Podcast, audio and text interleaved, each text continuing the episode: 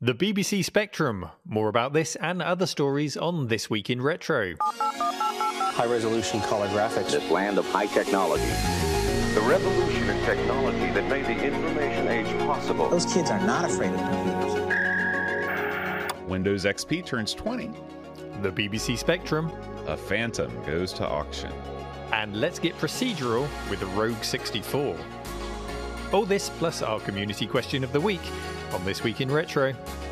Up to date news for out of date tech. John, before we go into our first story, I, am I'm, I'm just going to share with you my elation that just 30 seconds or so before we started recording, uh, the electrician left uh, with his bags, and it was the very last piece of the puzzle in finishing the cave. So it is now officially finished, ready for. Congratulations, Neil! I know it's been a long road. I, I, I, had to stop, and, almost uh, stop myself there. It's, it, will never be finished, but it's officially ready for the public to come and visit. So, That's um, fantastic. Yeah. So, ha- have you set the date for your first sort of a, your grand opening? No date yet. Um, it, it, in about two weeks' time, we'll have a soft launch, so like a friends and family launch. Uh, make sure nobody trips over anything or kills themselves or anything like that, because you know you can test that kind of thing out on your family, and then we'll set mm-hmm. a date for opening it up to the public. But uh, I, am just oh. working on editing up the big reveal video, and then everyone can see what we've done here. So I'm um, very excited. That's fantastic. Keep us updated for sure. I will. I will. So, into our first story. Can you believe it, John? Windows XP has turned 20 years old. Does that make you feel old? Mm. Yes. yes, that's the only answer for it, is it? Yes, and it does me too. It turned 20 on the 25th of October, appearing way back in 2001 originally. XP was the convergence of the of the two channels of Microsoft's operating system. So you had the 9X side, Windows 95, Windows 98, ME, and all of that. Um, and then, you know, it was getting seriously creaky by 2001. Um, the, the, the blue screen of death on the Windows ME especially was getting beyond a joke, and we were all getting a bit fed up of it at home. And then Microsoft on the other side had the Windows NT side of things. Now, Windows NT, an operating system which dates back to 1993, and that was seen as a far more serious uh, and mature operating system, really to serve businesses. And the big advantage of NT was that it was supposed to be a multi user, multi processor OS from from the get go. Um, it was really trying Windows trying to play catch up with with Unix, which had been designed way way back to be a multi user, you know, multi process um, OS, and uh, it, it, adapted well Windows NT to also to different CPU architectures. Yeah, I mentioned before on the show how I used Windows NT on, on digital, on DEC machines back in the 90s, mm. and, and it adapted so well to all of those different CPUs. And you couldn't have done that on 9X. Now, Windows 9X, in comparison, it was a far less secure operating system, typically used by one user and lacking things that NT introduced, such as the NTFS file system, which well, that's getting pretty long in the tooth now. We're still using that in our, current iterations mm-hmm. of Windows. But uh, that did allow you to secure files and folders in a shared environment a little bit better. Now, with the release of Windows XP 20 years ago, that 9x thread was put on the chopping block, uh, and MS would move forward with uh, one single operating system, albeit with various additions, crippled in varying ways to, to leverage license fees in, in, in the way that Microsoft loved to do. So, John, let's just talk about your memories of XP. Were you an early adopter? Did you rush out and buy it to, to all the hype and fanfare? Uh, no, no. I, in fact, I, I, was not an early adopter of XP at all. I was pretty much all Mac all the time from around 2000 up until 2013 or so. Um, in fact, I actually used XP and its multitude of confusing editions at different price points, security problems, general cruft, uh, to sell people on Macs when I worked at Apple Retail uh, back in the early 2000s. Uh, and people snapped them up in droves. Uh, in fact, I think that XP's various vulnerabilities and incessant patches, not to mention all the different confusing editions, uh, did more to sell people on Macs than anything Apple was actually putting on their computers back then. Yeah, uh, Windows XP had such a long lifespan that there was a, a, a very um, I, I, can see how you would have used it as a sales tool, especially later in life when uh, OS 10 on the Mac really, really did accelerate and, and um, right. looked to be streets ahead, didn't it? Um, yeah. The arrival of XP here in the UK specifically, it roughly coincided with the availability of ADSL broadband. So we were starting to mm. get, uh, to begin with, it was 512k ADSL connections uh, up and running. And it suddenly meant that not only did we have fast connections, but we were always connected or at least most of us were, as, as and when we got ADSL. And at first, XP, it did seem like a marked improvement over 98. Um, I never moved to ME, so it was a jump from 98 second edition I would have had into XP at home. Um, and it, it included things like DirectX, so you could play your games on it. Whereas there were Windows 2000, which came before it on the NT side. Uh, you could play some games on it, but there were certain compatibility problems, and that just tied everything up nicely to make it better for use in the home. But as slick and shiny as the new XP was, uh, once we got out, once we all got ADSL in the homes, and that became the norm, and we were always on. XP really did cause some major headaches. Uh, and there was a point where I personally thought the XP might even be the downfall of Microsoft. It got that bad. And um, mm-hmm. I'll explain why. Because uh, despite having lots of whizzy features with XP, security features supposedly, um, when you combined XP with the always on connectivity of ADSL, and the way that some companies were providing ADSL to us here. So, for example, in the UK, we had ADSL routers, but some companies were so cheap they were giving they were putting out ADSL modems, which meant there was no uh, firewall built in. There, there, was no hardware security whatsoever. All of that, it was just an open door, and everything fell onto the operating system to keep you secure. And it was just an open invitation. You know, these really, really insecure connections, and hackers were able to attack pretty much every security flaw going in XP, and there were plenty of them. And we'd been conditioned with 98. Um, we we didn't necessarily uh, rush out to get updates and service packs and things like that because the door was closed, because there was no open door to the internet, there was no threat. There were viruses and things like that, of course, but we had our virus checkers to keep an eye on that, and it, it wasn't such a big deal. But suddenly, we were in danger. And XP suddenly it was a big deal. Suddenly it was a big deal. Yeah. Um, and uh, some some attacks uh, to note include we had the Blaster Worm in 2003 that was able to exploit every single installation of XP that hadn't been patched. There was the Sasser Worm in 2004, and then there were all of the uh, email attachment attack uh, attacks because um, I think you had Outlook built in to Windows XP, so everyone was using that for their email, uh, and things like MyDoom and NetSky and things like that. It, it was just an open door yeah. job. Yeah, I remember coming home from you know my first real job after college away from home coming home to my parents house and that 0304 time frame and uh, our family pc in the living room uh, neil I think it was infected with everything in the universe. it, it, it, had worms, it had viruses, it had zombies. I think we ended up just burying the whole thing in the backyard. it was it was that far gone. Uh, I'm not surprised. I saw so many instances of that. Um, yeah, I saw awful, awful lot of machines being infected through backdoors, through dodgy email attachments, through malicious websites and and downloads. But sometimes you didn't even have to download anything. You know, they would be injected through adverts and things like that. And XP just wasn't fit for the wild west that was the internet. And there, there was, as I said, a period where I felt like MS was not going to be able to make that OS secure enough, and that would be the end of Windows. But what really saved Microsoft in my eyes was Service Pack 2 for Windows XP. Um, it really was a saving grace, and and it did transform the operating system into not a perfect operating system. There'll be plenty of Linux users out there listening, screaming at us, going, "Why? Why did you stick to to Windows? You could have just used Linux." But Service Pack Two did really save the day for XP.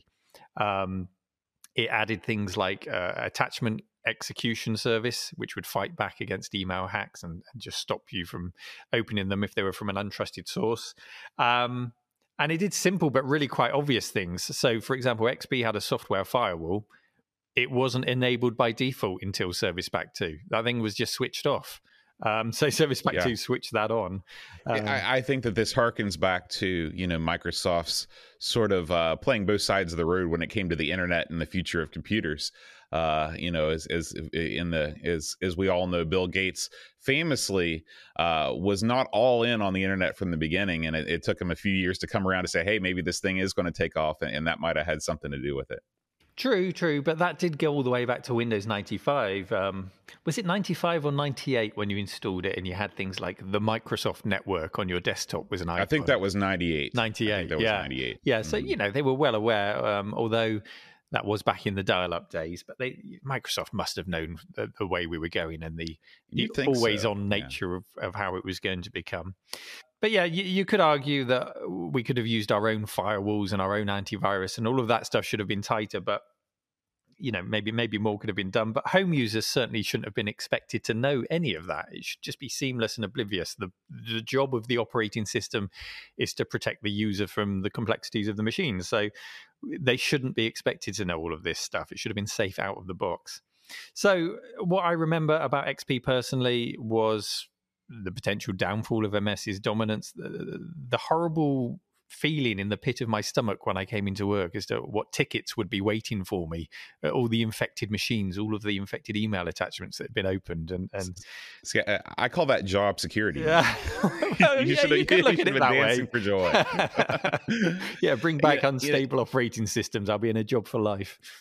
Right you know something i remember xp for is that it just didn't ever die Yeah. i mean xp was around forever wasn't it Yep, even when you buried that machine in your back garden, that zombie was trying to claw its way out. Um, uh, Right. Microsoft really did str- seem to struggle to move on from XP. Um, Windows Vista was the successor. That came out in January of 2008, making it the longest span between OSs uh, from Microsoft b- between releases. Um, and of course, Vista had its own set of development release problems, but that's a whole different story we can't go into today.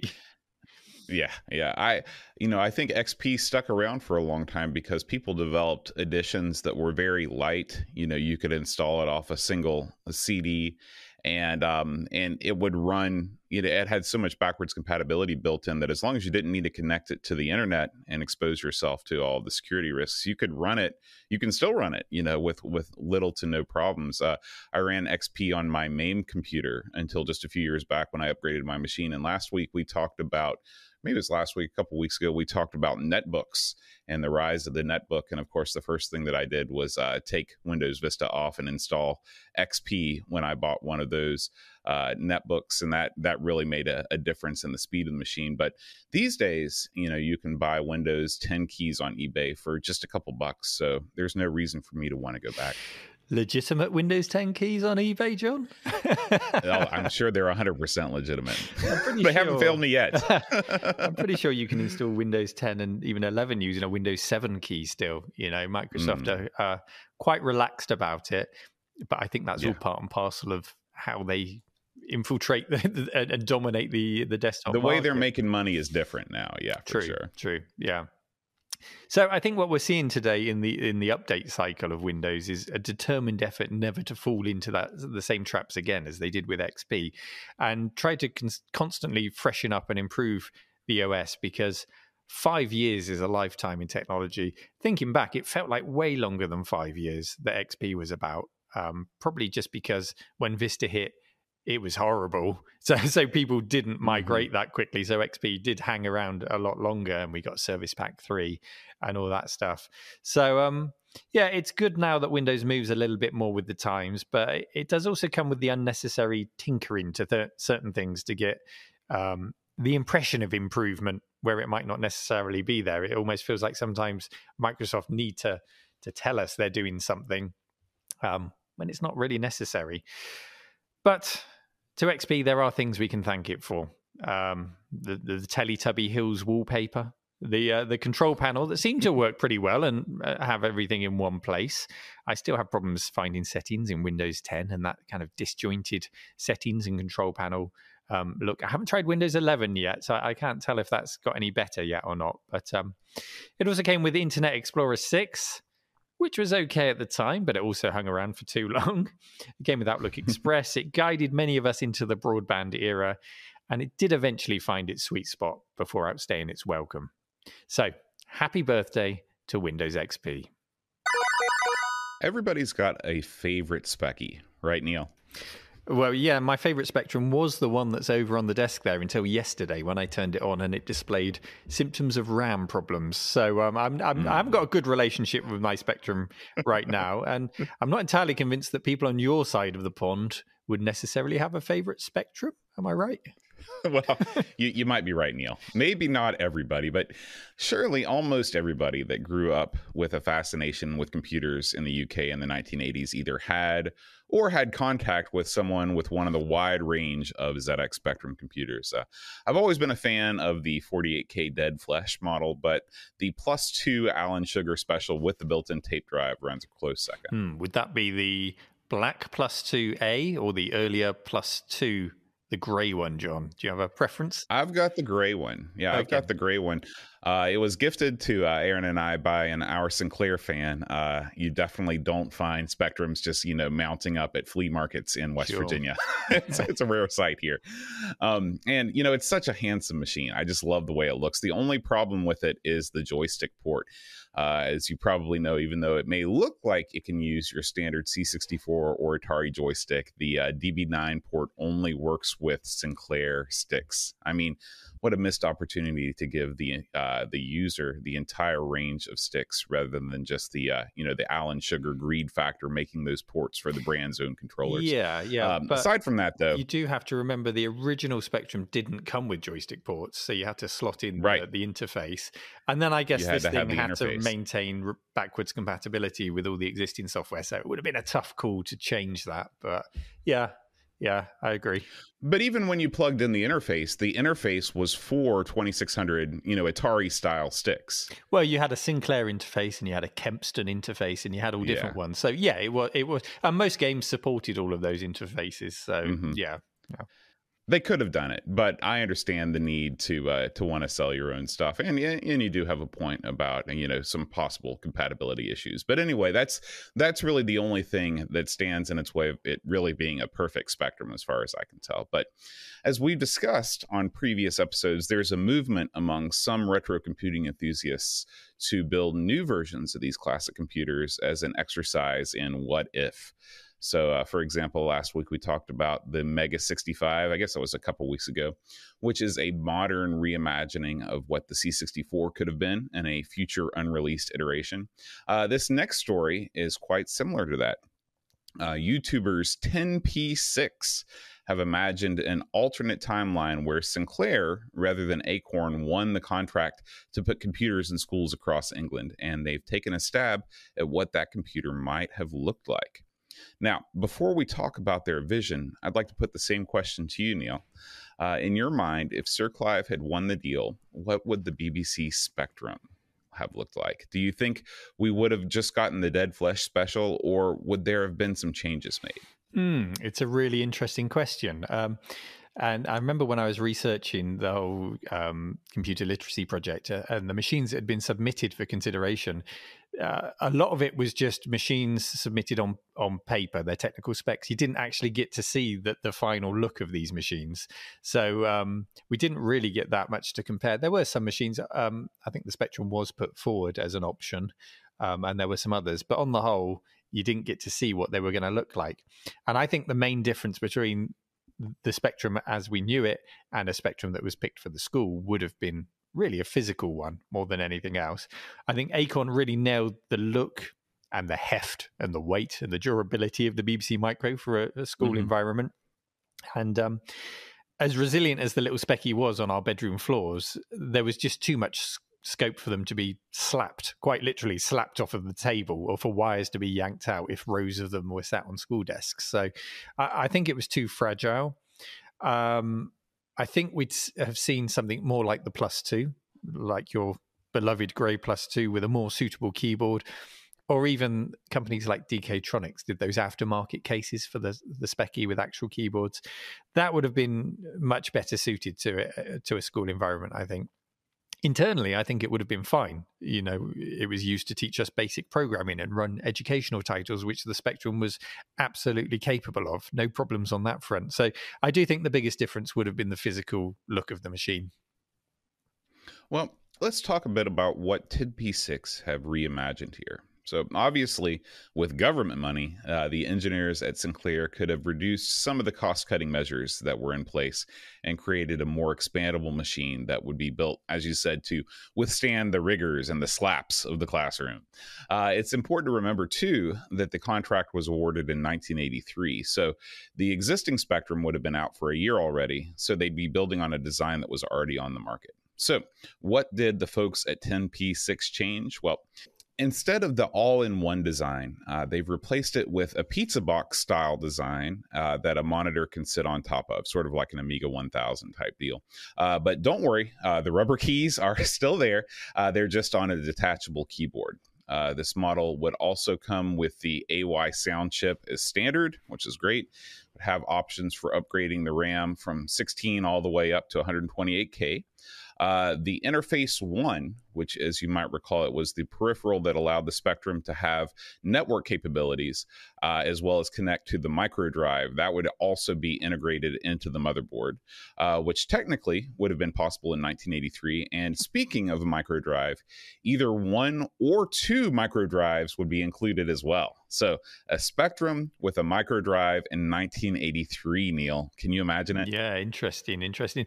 I mean, the fact that network capabilities are mentioned would be a direct response to the EcoNet, which was part of the BBC Micro, and that allowed mm. teachers to squirt the program down to 10 computers at once so they all loaded up for the kids. Uh, mm-hmm. I never got to experience that back in the day because I was in a small school, as many, many of us would have been over here with just one BBC Micro in the corner. So it, it wasn't a big deal that we didn't have that. Microdrive, well, let's just assume that their reliability problems have been overcome for the purpose of this exercise. You know, if this is going to be a reimagined history, tapes are a no-no because teachers can't be waiting for software to load up. You, could prepare before the lesson, load it up, but it only takes one kid to reset the computer and then you've got another 10, 15 minutes of loading again. So tapes are out the window. Sinclair were trying to avoid floppy disks to keep the costs down. So micro drives, if they worked as they were intended to, if they didn't have those reliability problems, then sure, that, that's a viable option. Um, and they were microdrives were released in 1983, so you know historically that that would have been an option too. Yeah, yeah. Now, it would be one thing if this was just all ideas and renders, but 10P6 has gone and done it. Uh, they've built the Spectrum that might have been and christened it the Spectrum OPC as a nod to the One Per Child initiative. So I've got to say, it looks really amazing. Uh, I love the two piece design, the compact nature of it. Um, even though it's expanded, the case is still very small compared to something like the Apple II. Uh, what do you make of it, Neil? Well, first of all, well done on actually creating this thing. You know, they've gone from yeah. 3D renders to actually building the thing, and it looks wonderful. So well done to to the guys that have done this. Um, let's think about this being in a school in 1983 because that's the purpose of the exercise here. The idea of separating the keyboard from the computer, that's a good one, although it does introduce another wire for a kid to yank out. But hey, we had the same thing on the Acorn Archimedes, so I can't really gripe at that. Um, you do have to remember that, that small hands will prod and poke anything any wire, any button, anything that they can get to. The BBC Micro pretty much had everything covered because it had all of the wires at the back. And generally, you put like a metal monitor stand over it, which covered up the wires even more. And you pop the, the monitor, usually a Cub monitor, on top there. Um, and even that monitor had zero controls on the front. Uh, they did make the mistake of putting a couple of dials on the back of the screen so kids would reach around and, and turn the brightness up and down and mess with it um, because our hands are like kid hands are like guided missiles to anything that they can break. So we, yeah, we will. It, it was amazing to me.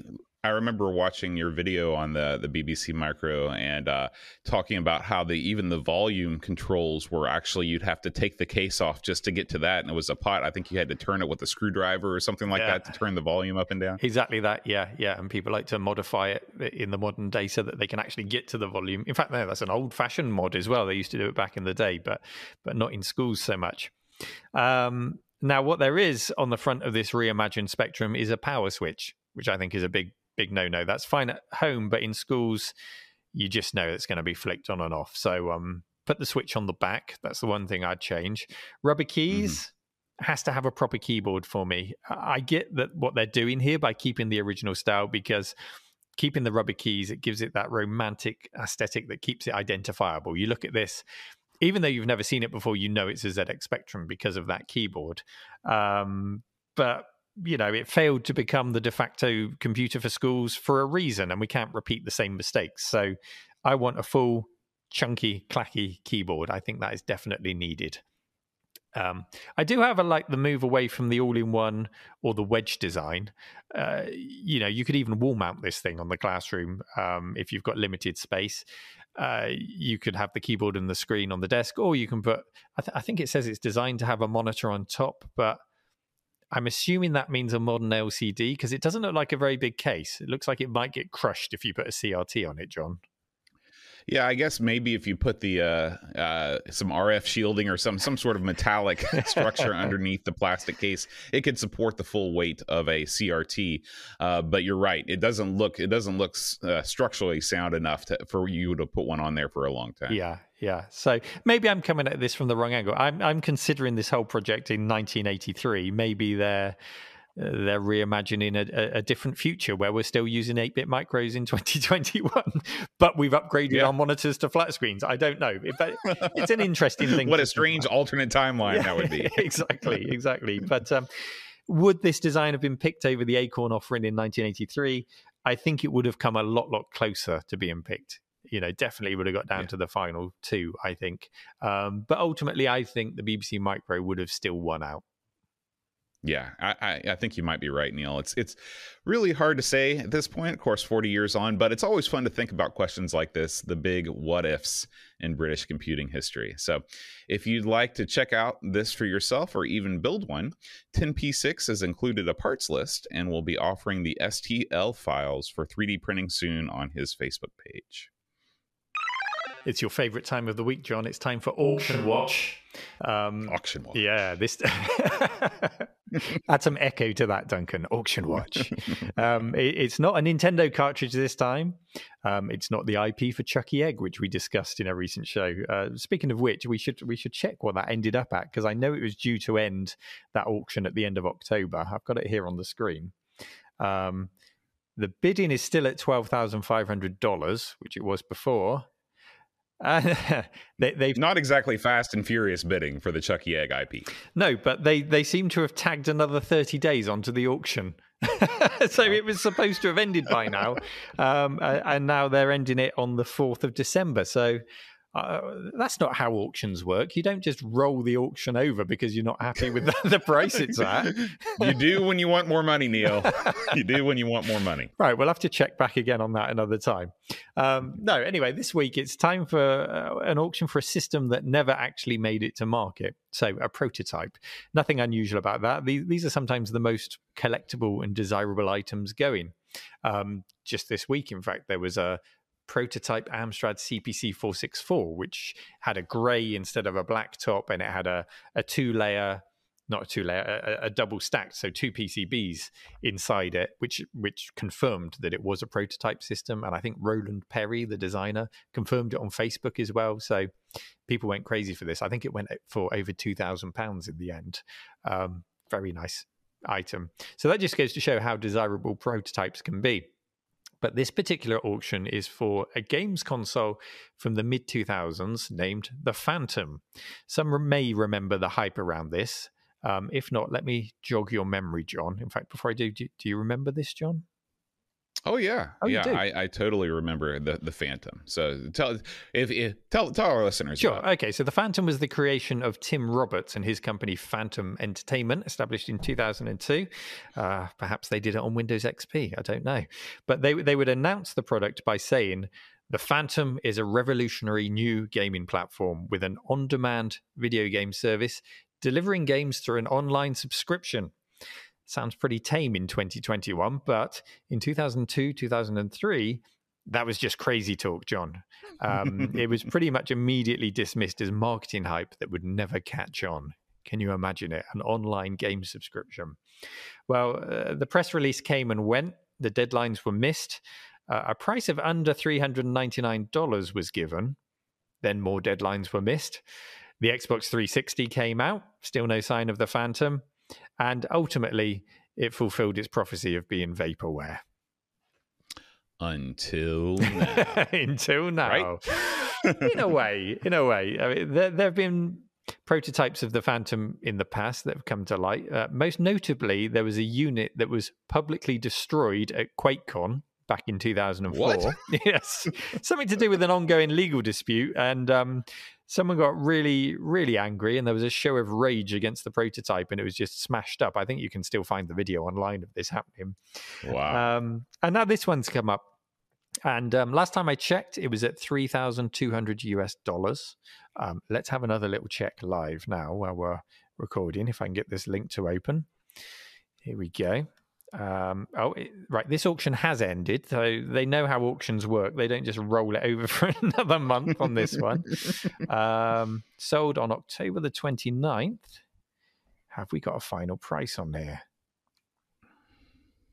I'm not seeing a price. Well, this is, you know, this is Heritage Auctions. This is the same auction site that sells all the dodgy uh um uh WATA video game auction stuff. So you never know. You never know. Ah, okay. oh, actually, I guess you've got to sign in before you can see the final price. That's what it is. Um, Yep. okay. Duncan's going to find out what the final price is and flash it up on the screen now, which doesn't help if you're listening to the audio version, but we can assume it was at or above the $3,200 when I last checked. Yeah. So, uh, John, you've mentioned that you remember this. Just tell us a bit more about your memories of the Phantom. Well, you know, for years and years, the uh, internet public, at least, was clamoring for some kind of PC console hybrid, something that had all the power of a gaming PC, but you could plug into your TV and not be one of those I plug my PC into my TV type nerds, because we all know those people, Neil. I'm one of those people, Neil. Uh, do you remember uh, Phantom's other product, Neil? Uh, this is the the Phantom lap board. No, absolutely not. with a name like Lapboard. It's got to be good. This was the thing that allowed you to achieve maximum laziness. Uh, you chill on your couch, and you've got this board that lays over your prone body that allows you to use a keyboard and mouse while you're kicking back, chilling. Uh, this is actually something that did come to market, and I think they sold a, a fair few of them. Uh, I just checked on Amazon, though. The product page is still there, but it looks like they're no longer available. So, unfortunately, the Phantom appears to be a Phantom once again. I will be disappointed if the lap board, if the underside isn't cloth and beanbag filling. So you pop it on your lap. Absolutely. I'm sure it was. I hope it was. I hope it was. Um, really, I think the ultimate dream would be to lay down upon a beanbag and sort of create a beanbag sandwich with you in the middle and the Oh yes, board on with the. Phantom. Wow. well, we can but dream, John, because I don't think either of us are going to be able to afford anything from Phantom in the near No. future. Uh, give it ten years, and those lap boards will be highly collectible retro items. I'm sure. I'm sure. But um, as for the Phantom, presumably none of the services that you could run on this console uh, ever made it online because it never made it to sale. So um, you know, even if they did, they'd be long gone. So the machine would be little more than a doorstop. Uh, that's likely something we'll, we'll get used to with future retro and the dependence on online services. So, in a way, the the pioneer is the the Phantom is a pioneer, uh, a pioneer in, in unusable collectible retro. So, um, good luck to whoever's bought it. And uh, I guess the best we can hope is that it goes on display in a museum or something like that where people can see it. You're not going to do a lot more with it. Um, or maybe we'll get a YouTube teardown video. That would be quite interesting.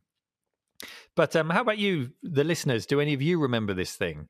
Did you get excited for it? Did you join the pile on of hate for it? Um, I, did it get to the point where you could put down a deposit and possibly buy one? Did any of you do that? We'd love to hear your comments. Uh, head over to our subreddit. All of the links are in the show notes and let us know. Neil, our next story this week is about a roguelike game. Why do you think games like Rogue continue to be so popular? Um, I think rogue games are really good games to escape into, John, uh, in a true kind of Dungeons and Dragons fantasy way. You, you can jump in, you've got a nice, clearly defined quest to complete. Uh, you can don your virtual wizard's hat or loincloth and go dungeon crawling. I use both. Both at the same time if you want, your wizard's loincloth. That's Uh, that's my LARP get up. you can kill some orcs, you can grind some stats, uh, and I think it's a pretty timeless concept, really. Yeah, I agree with you. I, I think that genres that strip the mechanics down to the basics hold a certain appeal to to some gamers. Um, you know, oftentimes roguelike games aren't the prettiest things to look at. Uh, they don't have an enthralling backstory or lots of cutscenes. Uh, they don't really have much to write home at all about in the music and sound effects department. But the underlying premise of you know you're playing a different game each time it captivates people uh, i know it does me i'm a huge fan of roguelike games uh, one of my favorites being a game called brogue which uses the familiar ascii characters but plays with uh, the shading of the characters as lighting in uh, in fonts and color changes that's entirely original and creative uh, do you have a favorite roguish game neil Well, I do have a cat to throw amongst the pigeons here, John, in a moment. But did you say that game is called Brogue, as in the shoe? brogue like a like a scottish brogue okay, it's a good name. It's a good name. Um, Yeah. So here's something to twist things up a bit. Did you know that ToeJam and Earl is considered by some to be a roguelike game? really Yes. no i was not aware of that Yeah, I was surprised too. And, and I should probably define what a roguelike game is. So uh, I've looked up generally what people consider it to be. Um, it's that you could, that you play as a single character, you get random dungeons, so procedurally generated maps. You can suffer permanent death, although in some games you might be able to disable this, and it's usually turn based. Does that all Yeah, sound about I'd right? agree. I'd agree with all of that. Yeah. Absolutely. So I wouldn't say that ToeJam and Earl really satisfies all of those. Um, but I'll, I'll be honest with you, I'm, I'm certainly not as big into the genre as you appear to be. Mm. Um, I'd sooner pick up a, a full on RPG game than a roguelike game these days. So it's difficult for me to really pick out one and say that I, I've invested a lot of time into one. Um, but I'm here to be persuaded otherwise. So what have you got for us today, John? Well, uh, it might be time to make room at the top for a new Rogue champion, Neil. Uh, Rogue 64 is a game from the delightfully named Badger Punch Games, uh, and it's based on Rogue 4K. Which is a minimalist roguish game they did. Uh, it's under 4,000 bytes, pretty small. Uh, they made for the C64 Cassette 50 charity competition, which was hosted by Bitmap Soft, publishers of tons of new retro games. So if you've ever played Rogue or any of its successors, you will recognize what to do right away. Uh, there's a magical object at the bottom of a dark dungeon, and it's your job to travel down to go through the depths, floor by floor, collecting items using magical scrolls and defeating all kinds of baddies along the way. Sounds quite roguish, John. Um, it also sounds like, well, the original game and pretty much every other roguelike game that I've ever heard of. So why would I choose this one over any of the existing games? Well, they've added several quality of life improvements. Uh, you've got an on screen map, which I love, uh, so you can put away the grid paper, as well as an inventory screen that's also on screen all the time, so you can keep track of all the objects, cursed or otherwise, you've collected. Uh, the game graphically is also a step up from the original Rogue. It replaces the ASCII graphics for sprites, though they have kept the sprites simple and one color, which I think is part of that rogue-like charm. Um, Neil, have you had a chance to look at Rogue 64? I what, have. What do you think? On your recommendation, I took a look at it the other day, and you're right. It's got a very distinctive Commodore 64 charm to it. It really does bring that Yeah. to the table. It, it combines, as you say, the ASCII origins, but but using sprites. But there's still a nod to those ASCII origins. It's got some lovely C64 art and music. It's got the addition of that auto mapping function. Um, uh, it looks like quite a quick game to play. I know these things are turn based, but those turns come around pretty quickly. Um, this this does uh, satisfy that part of Rogue, doesn't it? That it, is turn based. I, cou- I couldn't tell it was Mhm, moving so fast when I watched it. Okay, um, so don't let that put you off, even though it's turn based. It is quite a quick game. Uh, and the, the auto mapping. Now, I don't know what the hardcore Rogue fans think about this because some might think you, you said put away the graph paper, but some might think that that's an important aspect of playing the game. Yeah, you run into this too with people that are fans of dungeon crawlers. Um, you know, on the 16, well, I guess also on the 8-bit machines, the 8 and 16-bit computers, they say that you know part of the fun of one of these games is having your notebook open beside you, you know, making notes of things, scratching things down, making that map, and then keeping that as an artifact of your time with the game. And I can certainly understand that, but in my you know older years, as my time is more limited, I find auto mapping features just to be an absolute godsend because it saves you so much time and it allows you to enjoy the game without making that kind of time commitment. Yeah, also you've got to consider the way we play these games now um, through emulators or however else we're playing it. Um, you know, many of us won't be sat at the real hardware. Many of us might be playing it through a tablet sat on a sofa without right. without even a desk to write with so actually it really does help in the modern day to do that and for someone like me that's not so into rogue games it makes the whole thing more accessible for me so hopefully it'll bring new people to the genre. But overall, yeah, it does look very good, John. So it is a rogue game, as you mentioned. So if you're looking for real time combat, uh, you're going to be disappointed. This is a game that you physically run your sprite into an enemy until it dies. It's one of those sorts of affairs in, in, the grand tradition of games like Rogue. But the animations are charming. Uh, there's a button based inventory system, which makes the whole game playable with a joystick that I love. And well, I love all rogue games. So Neil, I'm all in on this one. Um, it is currently still in development, so you can't go out and play it just yet. But they're shooting for a release by the end of the year, including a full physical release on cartridge through BitmapSoft. So if you'd like to give the current version a go, just go visit Badger Punch's itch.io page through the link in the show notes. Neil, last week's community question of the week was based on our discussion about the new 6502 FPGA chip. And uh, our, we asked our subreddit community, what retro chip would you like to see an FPGA made of? And uh, we got lots of responses. Um, our top voted response is by user FSCKIT. I'm not sure how you pronounce it. Uh, we're going to go with that. Uh, and this user says individual Amiga custom chips as drop in replacements. Uh, I think that that is, of course, the end goal for many Amiga enthusiasts, as uh, it contains so many of those custom chips. Wouldn't you say, Neil? Yeah, and I think that applies across uh, many, many computers. We're at the point where lots of people have reverse engineered the main boards for these machines, but of course, the custom chips is it's just very difficult to do that as a hobbyist at home. But um, FPGA opens up the ability to do that. So yeah, the, the point will come if it hasn't already, where we're running Amiga 500s with new system boards, new Garys, new Paulas, new Busters, everything else uh, in there. Although perhaps not Buster in an Amiga 500, but you know what I'm saying. All of these custom chips. Mm-hmm. Um, the day will come, and um, it will become part and parcel of being a retro computer enthusiast because it will feel yeah. the same and it will allow us to continue enjoying those machines and sharing them with new people. So yeah, I'm on board with that. User Gilmouse says, I think there is a need for the TED chip in the Commodore 264 series. These fail often and are really hard to replace reliably. The other day, I was learning about the THED project, but no progress has been made so far. I am not really aware of the Commodore 264 series. Do you know anything about that, Neil? I don't know a great deal about that, no, but um, it sounds like it's just obscure enough to not have enough attention turned to it for people to be recreating these custom chips. You know, I can say with some confidence that an Amiga 500 will have its custom chips put into FPGA long before the Commodore 264 because there can't be that many people using it. Um, right. But the same applies, you know, across the range to help preserve these things. So let's get uh was it called ted was that the chip mm-hmm, let's get ted let's chip. get ted made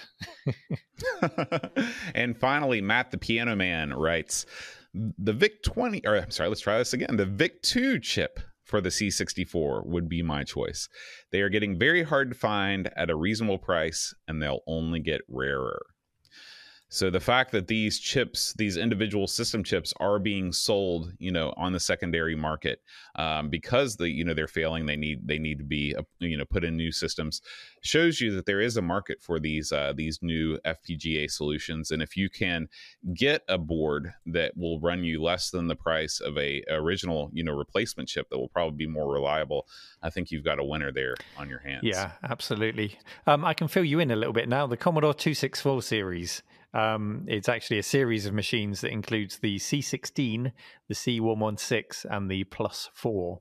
So they, they use Okay. that to cover that series of machines rather than just one. Um, machines designed to capture the low end market from companies like Sinclair.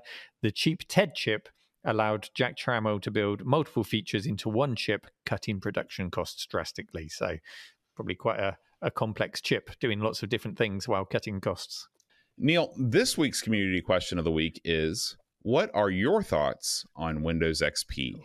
So please post your responses in the subreddit, and we'll read the top three most upvoted responses on the air next week.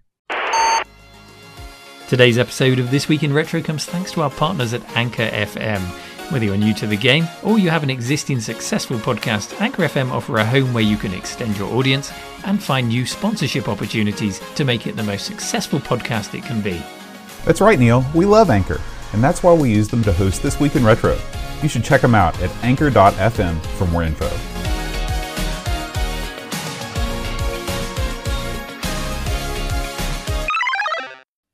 They can be positive as well as negative messages. This Week in Retro was presented by Neil from RMC and John Schaller. It was produced by me, Duncan Stiles. The podcast version of the show is available through your favourite podcaster, including Apple Podcasts and Spotify, and the video version is available on the This Week in Retro YouTube channel. Join our community subreddit at r slash This Week in Retro to suggest and vote on stories we cover on the show. If you watch This Week in Retro on YouTube, please give us a like and subscribe to help us reach new viewers. If you'd like to support the show, please check out the links to our Patreon and Ko-fi pages in the show notes or in the YouTube description. Thanks for listening, and we'll see you next week for more up to date news for out of date tech.